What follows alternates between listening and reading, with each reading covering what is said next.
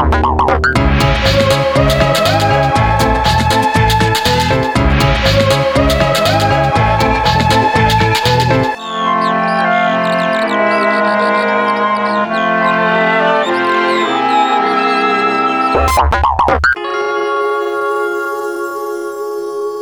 everyone, welcome to the Horror Geek Podcast. I'm your host, Melissa Ann, and with me is my co host. Justin Corbett. For those of you who don't know, I'm the owner and editor in chief of HorrorGeekLife.com. We're a site that covers all things horror, geek, and gaming. And I am a writer at HorrorGeekLife.com as well as a contributing editor. Okay, so let's jump right into some news and a review that we covered this week on Horror Geek Life. So, first up, we kind of wrote this news piece as just kind of a fun article, and a lot of people seem to respond to it. Apparently, Billy Corgan, lead singer of the Smashing Pumpkins, went on to the Howard Stern show and talked about his experience of seeing someone transform into something other than a human right before his eyes. Justin, did you get a chance to read about this? Yeah, I read about it. I mean, he's a world renowned rock star. How well can we trust his uh, perception on things like this? well, he did say that he was completely sober. And apparently, he was standing there. He turned around and he saw that there was something else that was not human standing there. Um, he said that the thing, the person, whatever, acknowledged the transformation, but he really didn't want to go into other details other than that. So I guess it's a shapeshifter uh, that he's trying to say that he dealt with. But again, he did say that he was completely sober. So. Yeah, I mean, I don't want to call him a liar, but. But. he said that it was, quote, up there with one of the most intense things I have ever been through. I would have to imagine that if you actually saw something similar to a shapeshifter, it would probably be the most intense thing you've ever been through.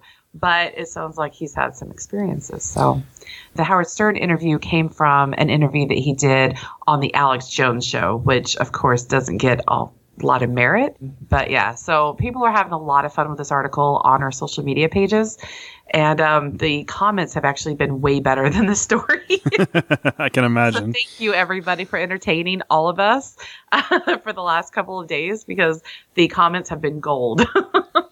so, Billy Corgan, if you really saw something, um, sorry, we don't believe you. Next time, take a picture. Everybody's got a camera phone these days. Like all you have to do is pull it out and take one, and you know at least that's something. yeah, before and after, maybe mm-hmm. of your shapeshifter. Okay, so moving on. Um, the Babysitter is now on Netflix. I have not had a chance to watch The Babysitter. Justin, I know you have. So we'll get to some of your thoughts here in just a second. Our reviewer gave it four out of five stars. Uh, he said it's not groundbreaking, it's not exactly great, but it's entertaining and has lots of blood. So, what did you think? I think that's a pretty fair assessment. The movie starts out really fun and lighthearted, and then it takes a really sharp turn, like one of the sharpest turns I've ever seen into like a horror movie and uh, it's full of blood. It's full of great deaths. It's kind of like Home Alone meets horror. You know, it's like, like a horror version of Home Alone is what it feels like. And it's super fun. There's a lot of great jokes. There's a lot of great one-liners. Like I said, the deaths are, are really a lot of fun. And uh, yeah, I think it's definitely one of the better horror offerings on Netflix right now, and people should definitely check it out. I'd give it a four out of five as well. Okay, so the synopsis, I I'll admit I'm not really familiar with the synopsis. I haven't seen the trailer, but apparently it's about a kid who has a babysitter and they're trying to sacrifice him. Is that uh, okay, so it's about a kid who is way too old to have a babysitter, but he still has a babysitter. and the babysitter that he has is this extremely hot girl, and all of his friends are super jealous, and he's kind of bullied and stuff. But she protects him from the bullies, and you know she's not only his friend and mentor, but also his babysitter. And then the night that his parents go away and she's watching him, he wakes up and he wants to see what's going on because he's been told by some of his friends that babysitters sometimes bring their boyfriends over and have sex or might have an orgy going on or something. So she, so he gets out of bed to go and see what's going on and sure enough, they're downstairs, they're playing spin the bottle. Or there's like six or seven people there with her. And uh, he's watching and watching and watching and then out of nowhere one of the people dies. And it's really unexpected and really brutal and uh, the movie turns into a horror movie from that point forward because they realize that he's aware of what what he saw, so they start trying to kill him.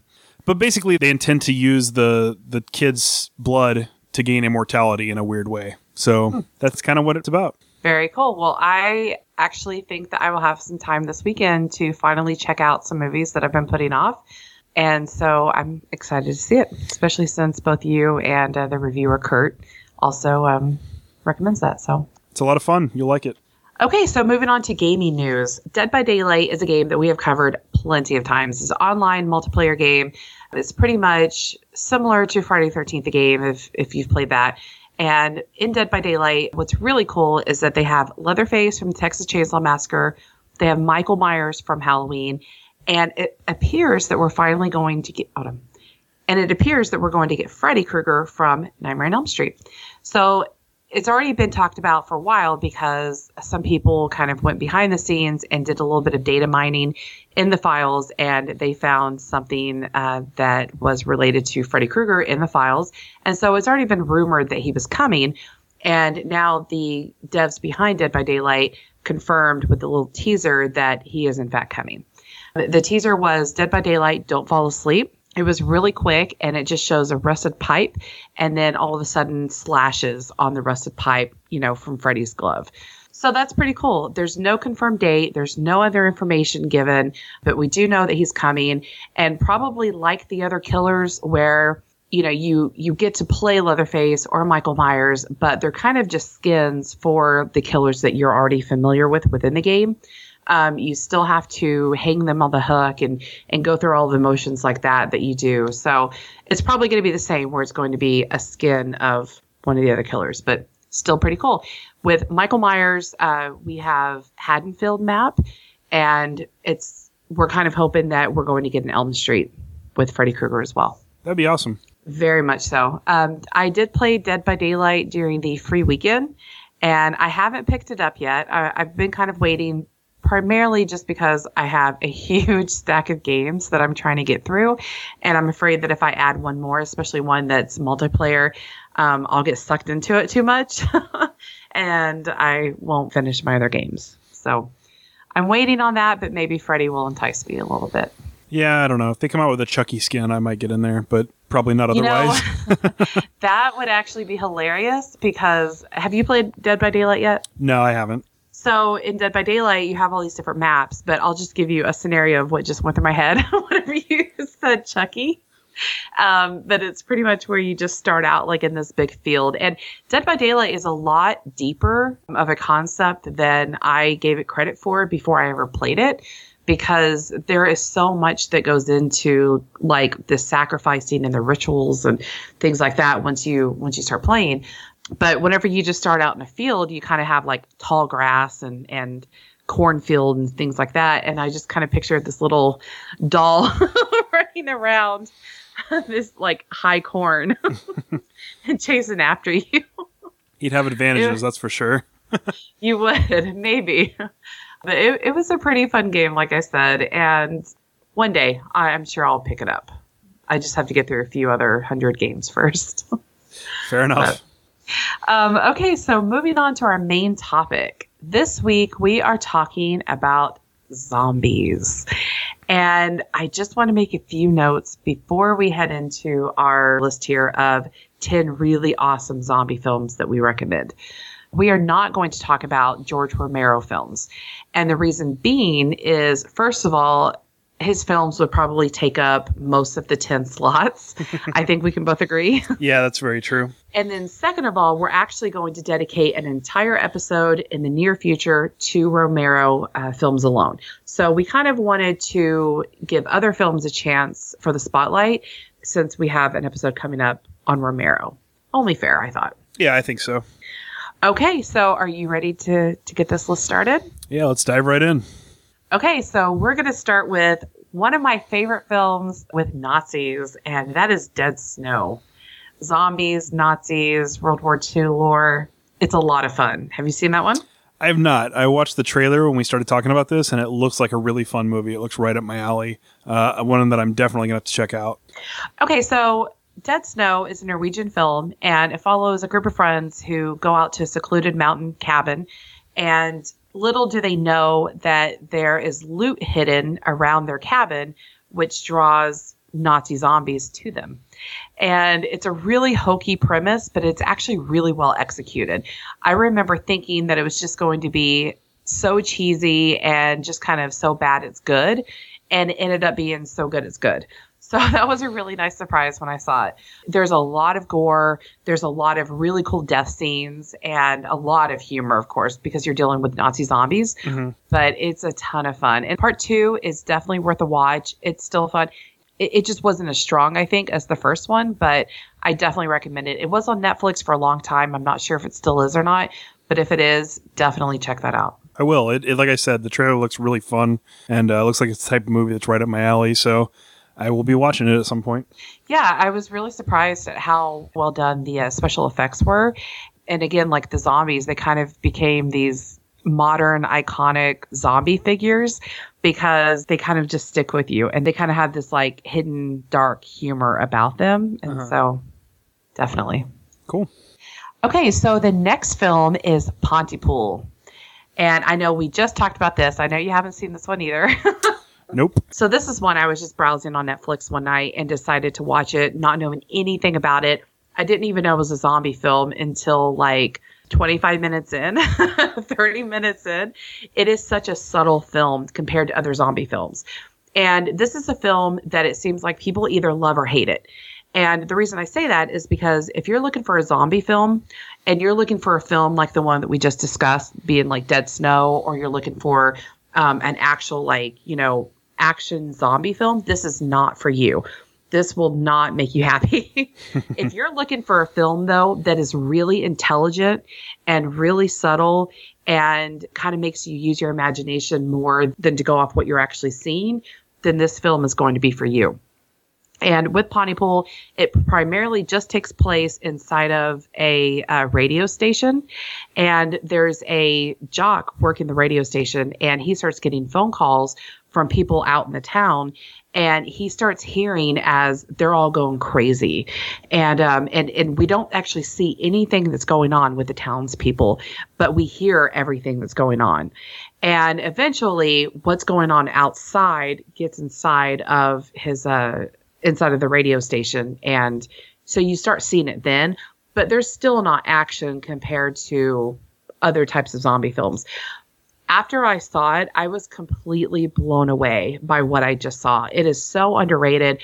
I got online immediately. I started reading everything i could about this film and it is just one that has stuck with me for years since i've seen it. Huh. Yeah, I watched the trailer for this one as well. And it looks like the type of movie that um, is kind of a slow burn. It is. Um, it is definitely a slow burn, and like I said, it makes you use your imagination a lot more than you know than just seeing what's going on. But to me, that's a lot scarier because you just have it's all up to you to kind of Yeah, picture it. I'm somebody that can enjoy the journey. Uh, it doesn't have to be all about the action or blood and gore for me. Like, you know, most recently we talked about Darren Aronofsky's Mother. That movie was very much a journey, which I enjoyed, but so many other people didn't. Um, I think that this is probably kind of similar. Like, it's just a journey rather than, uh, you know, in your face zombie stuff like you're describing it. So, um, Yes. I, I think I'll enjoy it as well. I'll definitely have to add this one to my list. Yeah, this, like I said, it's it's pretty psychological. This is one that uh, back when I used to help admin a very large social media group for horror, this is one that when it came up, you know, you either, like I said, you either love it or hate it. And it was one that I really got into some debates about just because I felt like it doesn't get the love that it deserves. And so when I find someone else who really loves Pontypool, I get happy. and I just want to sit down and talk about everything. Well, I'll watch it and we'll discuss. we'll have a whole episode just on Pontypool. Sounds good. um, okay, so moving on to number eight, and this one is Planet Terror. Is a lot more in your face. It, it definitely does not have to leave things up to your imagination. No. this is true. Yeah, did you see this one in theater? Uh, yeah, I did. I saw the double feature with uh, this and Death Proof, and uh, it was a lot of fun. I enjoyed both of those movies quite a bit. Yeah, it was. Um, I I remember seeing it in theater, and I was so grateful I did because I just think that it kind of brought a whole other grindhouse, you know, experience that they were going for. But this one, I really enjoyed a lot more than I expected it as well. It's just so over the top with a lot of the stuff. I mean, the uh, the gun leg and the uh, yeah. There's just there's so many things that happen in this movie that are just I don't want to say tropes, but they're like over the top action tropes that mm-hmm. sort of enhance the zombie genre a little bit. And mm-hmm. uh, I just I love it. It's a lot of fun.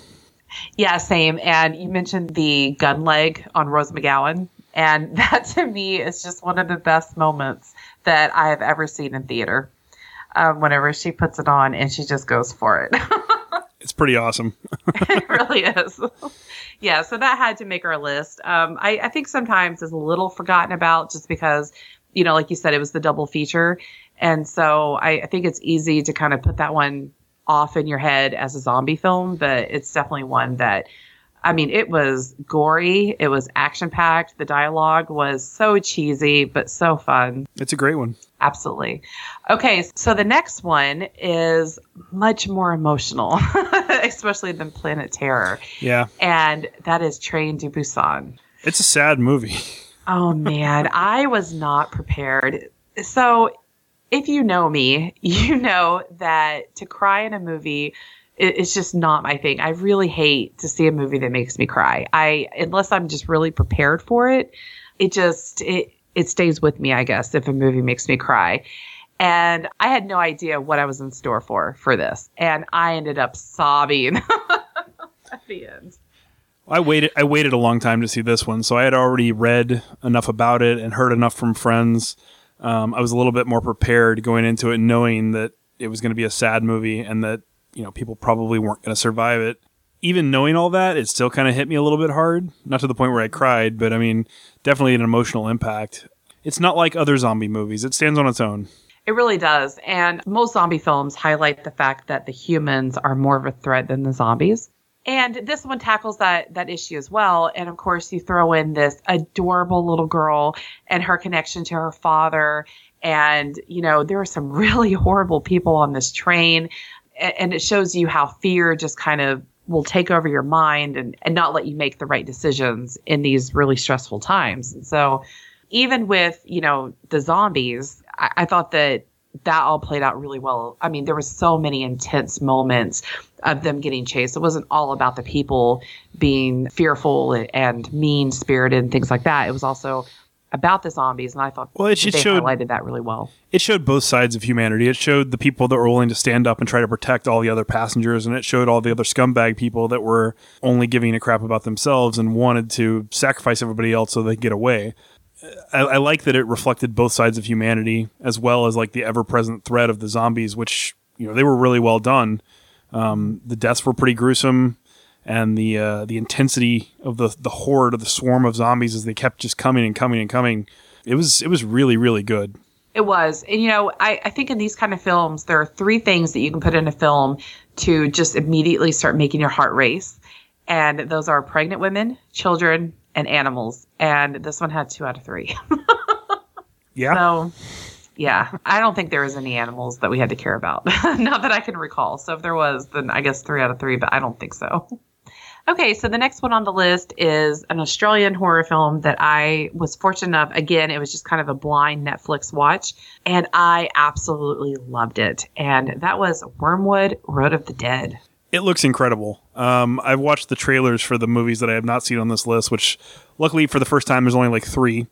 But this one looks like the most exciting to me. This is the one I want to see the most out of the three that I haven't. Um, it really sort of looks like Mad Max versus zombies, which is something that just totally appeals to me. That's exactly what it reminded me of. Like I said, I, this was kind of a blind watch for me. I didn't know anything about it. And getting into the second half of the film, there were a lot of kind of Mad Max esque type of uh, of events happening and vehicles and things like that. And I thought, wow, this is amazing. And then I started reading up about it, and a lot of people made the same references. And so I think it was definitely meant to look that way. But yeah, so basically, it's kind of like, you know, other types of zombie films where they're in Australia and uh, families in Australia, and the zombie outbreak happens and um, and a man is trying to save his family. Horrible things happen, and the man ends up running into a group of survivors, and they kind of MacGyver some vehicles and armor and weapons and things like that, and hence you know the Mad Max kind of uh, mechanics behind it. And then it kind of takes a turn, and I don't want to say it just so that if someone hasn't seen it yet, because I know it's a, it's a bit underrated. And then it takes a turn to where you kind of don't expect it because there's a whole other story going on And then those two storylines come together in a really, really fun way. Um, I've heard that there was going to be a sequel for the film, and the sequel, after it got announced, it actually turned into a television series. And they just released a teaser not too long ago for the series. It's going to have 10 episodes, and that should be coming soon. So I will definitely check that out when it comes out. Yeah, I mean, I guess I need to watch the movie before the TV series comes out, but uh, it sounds super fun. So I'm definitely going to do that, and then we can discuss some more. we'll add that to the Pontypool episode. it's going to be Pontypool Wyrmwood. we'll just we'll just call it the zombie expanded episode. there you go. Go into more detail. Perfect. Um, okay, so the next one, actually, the next two, I guess we're going to talk about are much more comedic, and uh, the first one is Zombieland. I love Woody Harrelson. This is one of my favorite roles I've seen him in. Mm-hmm. I love Bill Murray's cameo in this movie. yeah, so I'll tell you a funny little story really quick about this film. So, uh, for those of you don't know, I'm actually in the suburbs of Dallas, Texas, and one of the cities in the suburbs of Dallas, Texas is Garland, Texas. And I am right on the edge of Garland. And whenever I saw this in theater, I was actually in Garland. And so we're sitting there, and the movie opens up, and you know he's at the gas station, and uh, it's kind of the the voice, um, the voiceover, and he's talking about how shitty his surroundings are, and he's like, "Oh no, this is just what Garland, Texas looks like anyway," and everyone in the theater just went, just a huge like, what did he just say? And of course, I mean, it was so funny, um, but it, it was it was very unexpected that he was going to make a huge diss at the town that I was seeing the film in. Everybody gasped at you. You probably laughed. I did because that is what Garland looks like, even if they don't want to admit that. There's a reason it was referenced like that in the film. So. I'm sure. I'm sure. Yeah, that was kind of funny. And even today, I cannot watch it without just dying laughing because of the audience reaction to that. But of course, this is the film that teaches us the rules of surviving a zombie apocalypse and and we have Woody Harrelson in just one of my all-time favorite Woody Harrelson roles and I love him in almost anything but I really loved him in this film. It was just so perfect for him. Yeah, same here.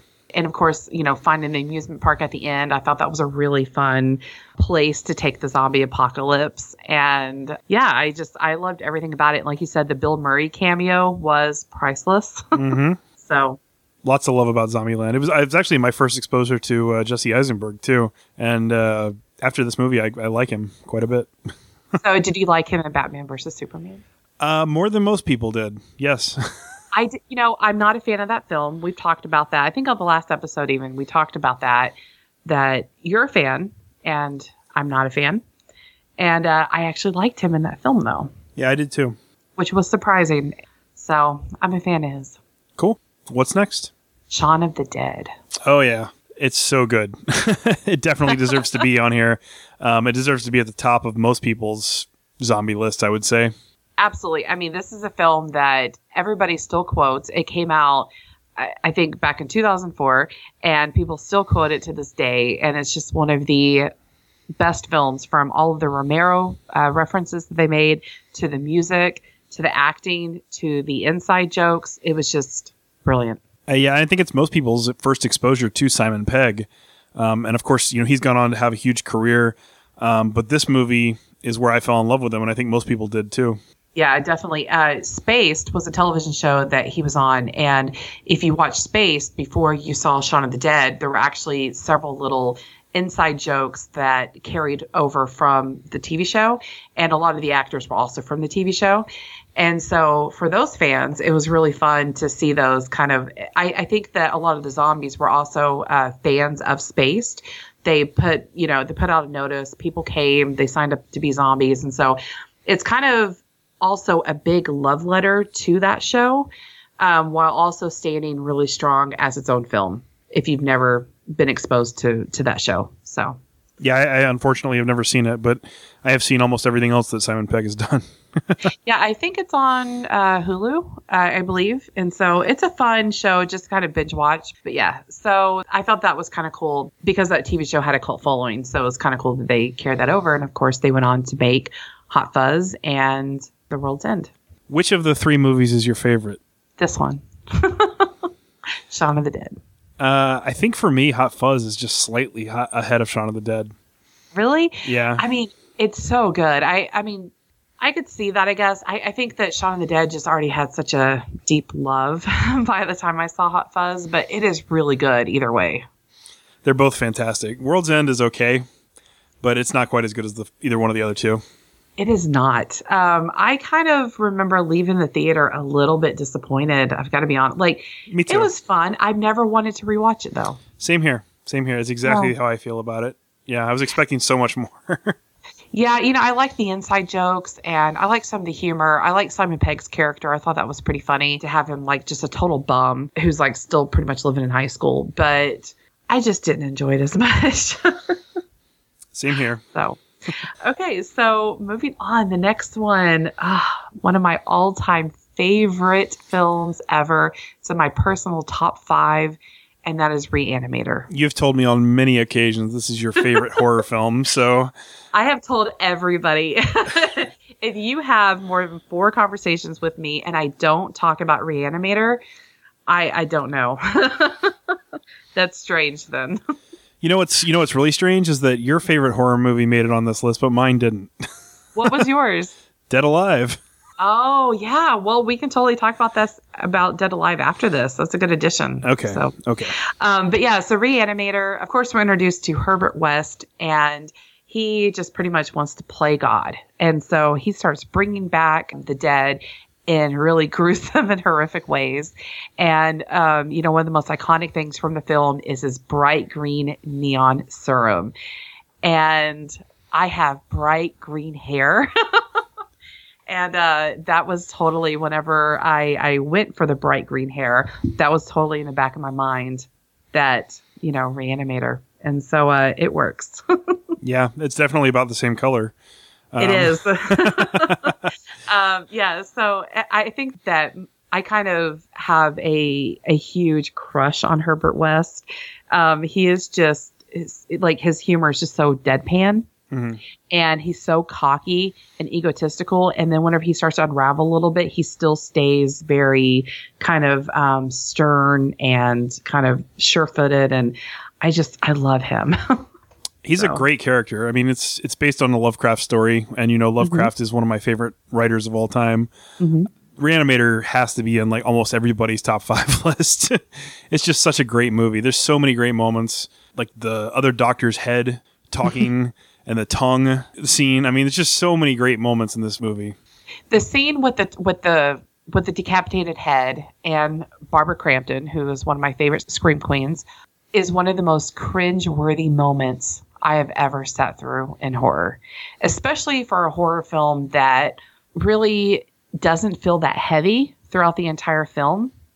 And then you get to the scene where she's on a slab naked and this man is holding his decapitated head and he's going to sexually assault her with it. And you just watch that scene and it's just like, whoa. this is this is heavy shit. Like Yeah, do you get what he's doing right now? so, I mean that that scene just kind of I, I remember actually seeing it as a kid. I was way too young to see that when I first saw it. And you know, it really didn't hit me the the severity of what was going on. But as an adult, I watch it and I'm like, holy shit, like that's serious. it's definitely a big tonal shift for the movie. Did you see the sequels? I have not actually. No. I think they're pretty good. Uh, same thing with one of the other films on our list, which is Return of the Living Dead, where part two and part three are actually okay. Part three of Return of the Living Dead, eh, but the sequels are actually pretty decent, surprisingly. I'll have to watch some of the Reanimator sequels. I'm surprised I never have. Yeah. So the next film on our list, okay, so I love this film, but there's one scene I really want to talk about, and the film is Zombie 2. And Zombie 2 is meant to be a sequel to uh, Night of the Living Dead. Night of the Living Dead was released in Italy as Zombie, and so this film was kind of set to, to be um, a sequel to that film. But it wasn't directed by Romero, right? It was not. It was actually directed by Fulci. Okay. And so um, in this film, there's a Caribbean island, and voodoo takes place, and people start rising from the grave, and you know it's it's zombies. What I love about this film is the gore. I mean, the gore was so over the top, and it was one of the first times that I was exposed to a certain type of gore in these films when I was younger. And I and I just kind of remember the vivid blood and just that bright blood just oozing out whenever they shoot one of the dead bodies. And uh, that's always stuck with me. And I'm a total gorehound now. And so maybe part of that is because of this film. I could see that. Yeah. I saw a lot of horror though, so who knows? but the scene I really want to talk about is the shark scene. Yeah. so there is this woman, and of course she is getting completely naked, um, except for her bottoms. And which are which are like paper thin and see through. yes. And so as she gets naked on this boat in her bottoms, um, she puts on this diving equipment and uh, she goes into the water and she's diving or scuba diving. And uh, and so when she's down there, there's a giant tiger shark. She fights off the tiger shark only to be a- attacked by a zombie that's underwater. And then the tiger shark comes and starts attacking the zombie. And it's just this epic moment of a zombie fighting a tiger shark under the water with a naked woman in scuba gear uh, just swimming away. yeah, it's two It's different Such a great moment. two predators letting their prey slip away as they have like a knockdown drag out underwater. I mean, the scene's the scene's intense and it's really well shot. Um, I can only wonder like how many times they had to send the actor back underwater to get the next part of that sequence because it's pretty long. It's like a whole really is. it's a whole like a whole three minute scene of him underwater fighting the shark. I can't And imagine. it's how- not a fake shark. It's a real shark, a Right. real tiger shark at that. and he has no breathing apparatus of any sort. So I can only imagine how many times the actor had to go underwater and hold his breath and pretend to be dead and still and lifeless while he's going through these motions fighting this shark. Like it had to take forever to actually shoot this scene. Yeah, for real. And I know that the actor who was supposed to play the zombie, um, he actually got sick. And the person who took over, who's actually fighting the shark as a zombie, is the shark's trainer. And so um, that was probably a good thing. the shark is actually, you know, with this trainer. Probably so. I didn't know you could even train tiger sharks. But yeah, that's actually a really good point. I haven't read a whole lot about the behind the scenes of this scene, but that would definitely be something that uh, we should look into. Yeah, definitely. Yeah. Okay. So the next one is our last zombie film. We have a little extra thing that we're going to talk about after this film. Oh, and then you can talk about Dead Alive, of course. I'm not going to forget about that. But Return of the Living Dead. It's a classic. Man, you know, this was the film that changed zombies and pop culture, period. Because this was the film that introduced us to zombies wanting to eat brains. And I don't think a lot of people realize that, that this was the film that did that. And of course, you know, now we, that's kind of a whole running gag of, you know, brains and, and zombies love to eat brains. And this is where it came from. Well, yeah, they made it pretty in your face in this movie. I mean, when the first zombie gets, comes out of that barrel and he's just like brains, he's walking around. It's pretty great. Yeah, and then to explain, you know, that they love to eat brains because it helps, you know, ease their pain somehow that they're feeling as zombies. Um, there's a lot of humor in this film, but there's also a lot of parts that are more emotional, especially the ending. You know, they they all die. Nobody makes it out here. Yeah, So, I mean, somehow it still goes on. I think there's five Return of the Living Dead films now, but yeah. But I mean, really, that's you know, if you're in a zombie apocalypse and it's contained to a small town, and you know the the police and military or whatever can't continue to contain it forever, like wiping out the population is really the only like smart thing that a, a government agency can do. And I'm surprised that doesn't happen more often in these sorts of movies. That a bomb is just dropped. Because I mean, they never succeed at completely containing them, and then all it takes is one getting out to start an epidemic that eventually overthrows the world. I mean, that's the basis of every zombie movie. Yeah. And of course, this one, uh, just like Zombie 2, this one was also set up to be a sequel to Night of the Living Dead as well. But yeah, so Romero kind of took the Night of Living Dead series in a much more uh, serious tone, where they took this series in a much more comedic tone. Yeah, definitely. So, Romero, man, that's why we're going to do a whole episode just on Romero. There's a lot to talk This about there. Yeah. There's so much to talk about. When I started writing this list down and I was going to include Romero, I think I got five or six slots in and it was all Romero. And I was like, Okay, well, maybe we should just separate this a little bit, and that would be why. Yeah, it's not a bad idea. So, Justin, do you have anything you'd like to add? well, I'd like to talk about Brain Dead because it's uh, it's a very unique zombie movie. I don't even know where to really begin. It's it's so different. I mean, the zombies look different. There's the mother who transforms into like this weird Play-Doh looking thing. Um, there's a baby that turns into a zombie. I think that's the first time we ever see that happen and chews its way out of its mother's stomach.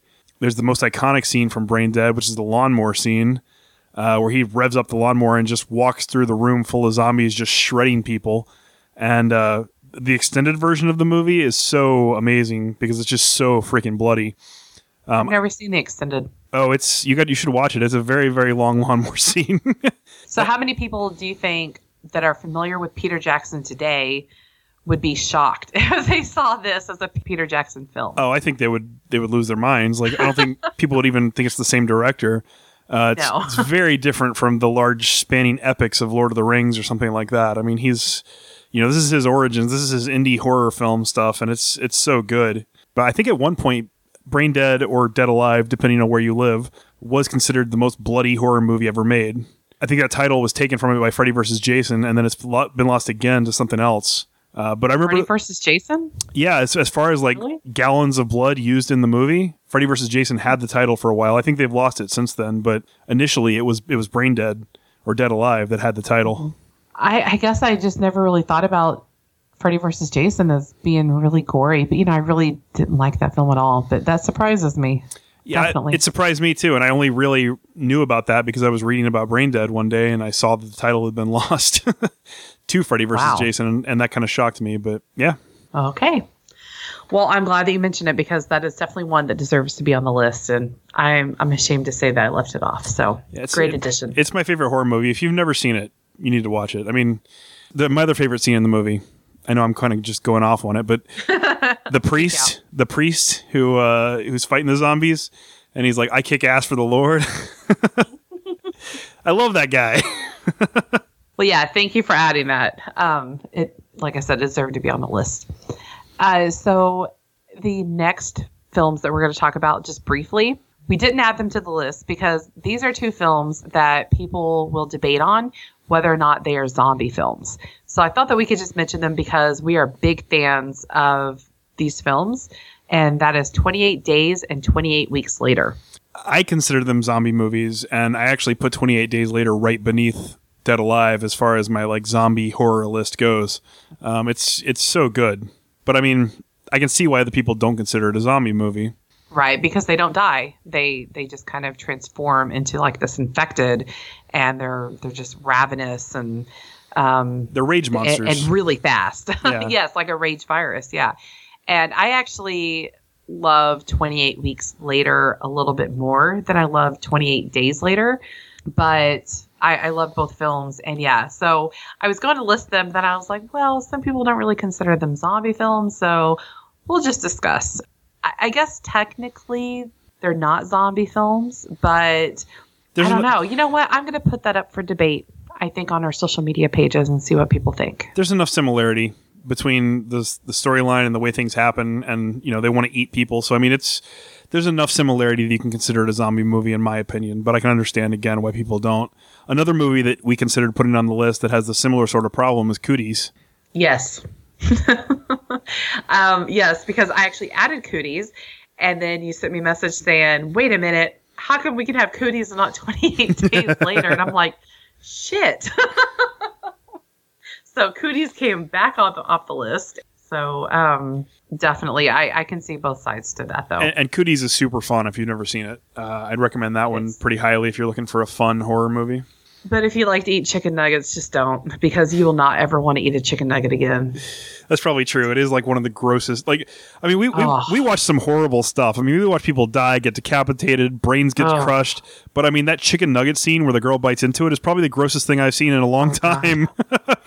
I mean, it really. I, I watched some really gory and um, just kind of disturbing movies sometimes and I wanted to like kind of throw up a little bit. Like it, it made me nauseous. Yeah. And um and I was responding back to someone on Twitter when we were talking about the film, and we had mentioned chicken nuggets, and so I found a GIF of the chicken nugget scene and sent it, and I and I just kind of, I was like, oh, oh God, I can't even see a gif of this. Like it still impacts me, and I have seen the movie since I saw the screener in theater, and I have to fast forward through the chicken nugget scene. I just can't sit through it. It's pretty. I mean, there's a lot of other gross stuff that happens in that movie, even, but no, nothing's as bad as the chicken nugget scene. It's really not. okay, so moving on to one of our next segments, and that is hypothetical question of the week. And it is my turn to ask the hypothetical question. So, Justin, Yes. in a scenario, in a scenario like The Ring, but for zombies, if you were infected and the only way for you to lose the infection before you died, let's say in seven days, was to bite somebody else and give them the infection, would you bite somebody else or would you just let it die with you? That actually sounds way more like the It Follows scenario than uh, than the Ring. That is true. I mean, we can turn this into a sex question if we need to. But yeah, I would have no problem biting somebody. I would I would absolutely bite somebody to save myself. Yeah. so okay so how would you figure out i mean because everybody would say oh well i would go find you know someone off the sex offenders list or i would go find someone who did No. this horrible thing but No, I, how would you find someone I would just bite my friend Andy. I mean, he's okay so he's accessible. You know, he'll spread it around to people, or you know, he'll pass it on very quickly. I know he'll be okay, so I'm not too worried about it. he's a selfish bastard Yeah. he'll get rid of it He will. he will. so do you think you would struggle with it though okay so let's say andy is on vacation and and you have to bite someone who is not as selfish perhaps would you struggle with it No, not at all. I mean, really well, and i'm your friend you're you're only you're only you're only infecting one person, and it sounds like they have the same option that you have, right? If you bite them, they can bite somebody else and pass it on uh, to avoid actually becoming, you know, the infected one. Yeah, of course I would. I would just tell them to pass it on too, and then you know just keep going elsewhere. I got you. I, I think that I would still struggle because, you know, before I make any decisions, even small decisions, I overthink the fuck out of everything. This is true. And- I know you. This is true. everything. It's so annoying. I mean, even like, what am I going to eat for dinner? I mean, it's, it's just, I can't get out of my own head sometimes. And so I think that I would play through all the scenarios of, okay, but what if I bite somebody and then they struggle with it and they don't bite someone else? Or, you know, what if, what if, what if, what if? Um, what if they do it to a kid and the kid doesn't know to bite someone else? Like all of these things would go through my head. And so I would struggle with it a lot. But then again, I really don't want to die. I mean, the only part I would struggle with is like actually having to bite somebody else. Like I don't want to put my mouth on somebody else. So that's the part I know would what? struggle with. maybe I would just bite you. And then I know that you wouldn't have a problem getting rid of it. Just like you would be, it's just kind of in the same uh, situation as Andy. Yeah, I'd, I'd fulfill that role. That's easy. I'll pass it along. I, I would struggle with it though. I would admit, I, I would just have so many things go through my head before I could make that decision. But I think eventually I would do it. Yeah. So yeah. I think most people Uh, would if they if they knew what was going on. The part that would suck is that it's like a game of telephone. So you keep passing the story along to whoever you bite and saying you have to bite somebody else to pass this on. But eventually that story would get twisted and corrupted or not even go along with the bite. And then, you know, that's when the zombie apocalypse starts. I mean, so you were saying that the worst part for you would be actually having to put your mouth on somebody else and bite somebody else. yeah. So does that mean that if you're in It Follows, then you would just die? Because I mean that goes a lot further than just biting somebody. um yeah, I would probably die. if I was in It Follows. Death before sex. I mean, it, like I'm not I'm not big on physical contact in the first place, but I mean, you know, yeah, I'd probably just get taken out. because Andy just isn't. is I'm not going gonna have your fallback I'm, person. I'm not gonna have sex with Andy. You know, that- like I don't care if I'm gonna die or what. That's not gonna happen. Sorry, Andy. Yeah, he'll never Okay. fulf- he'll never fulfill his dreams. okay, so that is our hypothetical question of the week, and sorry to anybody out there we offended. Moving on, Like Andy? Andy. Okay, we need to have him on the show one day, It's just so people know what what we're talking about here when we mention Andy. Yeah, I didn't expect for him Um, to become our inside joke, but we'll see what happens. Okay, so moving on to our last segment, and that is HGL recommends. And this is where we recommend something that we love so that hopefully you go and check it out. Okay, Justin, what is your recommendation for the week? Uh, my recommendation is a Kickstarter from my friend Devin's comic Silence. Uh, it's the story of these like four girls who live in this small town, and one of the girls' father goes missing, and they have to travel to this foreign land to try to save him. And uh, the the book is filled with a lot of like music and and musical references, and it uses instrumentality and music in very interesting ways, which is something that you don't really see a lot of in comics. I don't want to give too much away about the story, but it's it's very fascinating and uh, it's really well written. I love the art. The entire thing's been put together by my friend Devin Kraft. Um, all you have to do is go to Kickstarter and do a search for Silence and uh, check it out. Right now, he has the graphic novel available um, as a collection of the first three issues, but I believe you can get the single issues as well if you'd prefer to do it that way. So uh, definitely go check that out and uh, support him if you can. It's a great story, and I think a lot of people would really enjoy it. You always bring a lot of projects to the table that really deserve some exposure. And so a lot of really good indie projects. And uh, this sounds like one of those. Yeah, it definitely is. Well, cool. Well, my recommendation of the week is a convention that's actually taking place this weekend. Unfortunately, it's not one that I'm able to attend, but I do have friends and colleagues who will be there. But it is called DreamHack, and it takes place in Denver, Colorado. DreamHack is the world's largest digital gaming festival, and this weekend they're going to have um, LAN party. They're going to have esports competitions, a big expo hall, live music, um, cosplay. It's just going to be a really great weekend if you're into gaming. And so, as I said, that takes place this weekend in Denver, and you can still pick up tickets. I believe at the door per day, they're only $20. Of course, if you want to get into some of the LAN parties and competitive events going on, it's a bit more than that. And they even have a sleeping hall. So, for 20 bucks, you can bring your sleeping bag, unroll it, and sleep right there in the sleeping hall. So, but it's going to be a really good time and uh, a big gaming party. So, if you're near or around Denver and want to check that out, I definitely recommend it. Sounds fun. Absolutely. Okay, so that wraps up our eighth episode of the Horror Geek podcast. Thank you all so much for tuning in. And of course, we'll be back next week bringing you more horror, geek, and gaming. For more information about our podcast, check out horrorgeeklife.com and click on the podcast link. Uh, we're also available on iTunes, Google Play, and most podcatchers. If you enjoy the show, please leave a review and subscribe. You can follow us on Facebook and Twitter at Horror Geek Life. You can follow me on Facebook and Twitter under Horror Geek Mill. And you can follow me on Twitter or Instagram as at comicaljc. Awesome. And we'll be back next week. Bye, guys. Bye.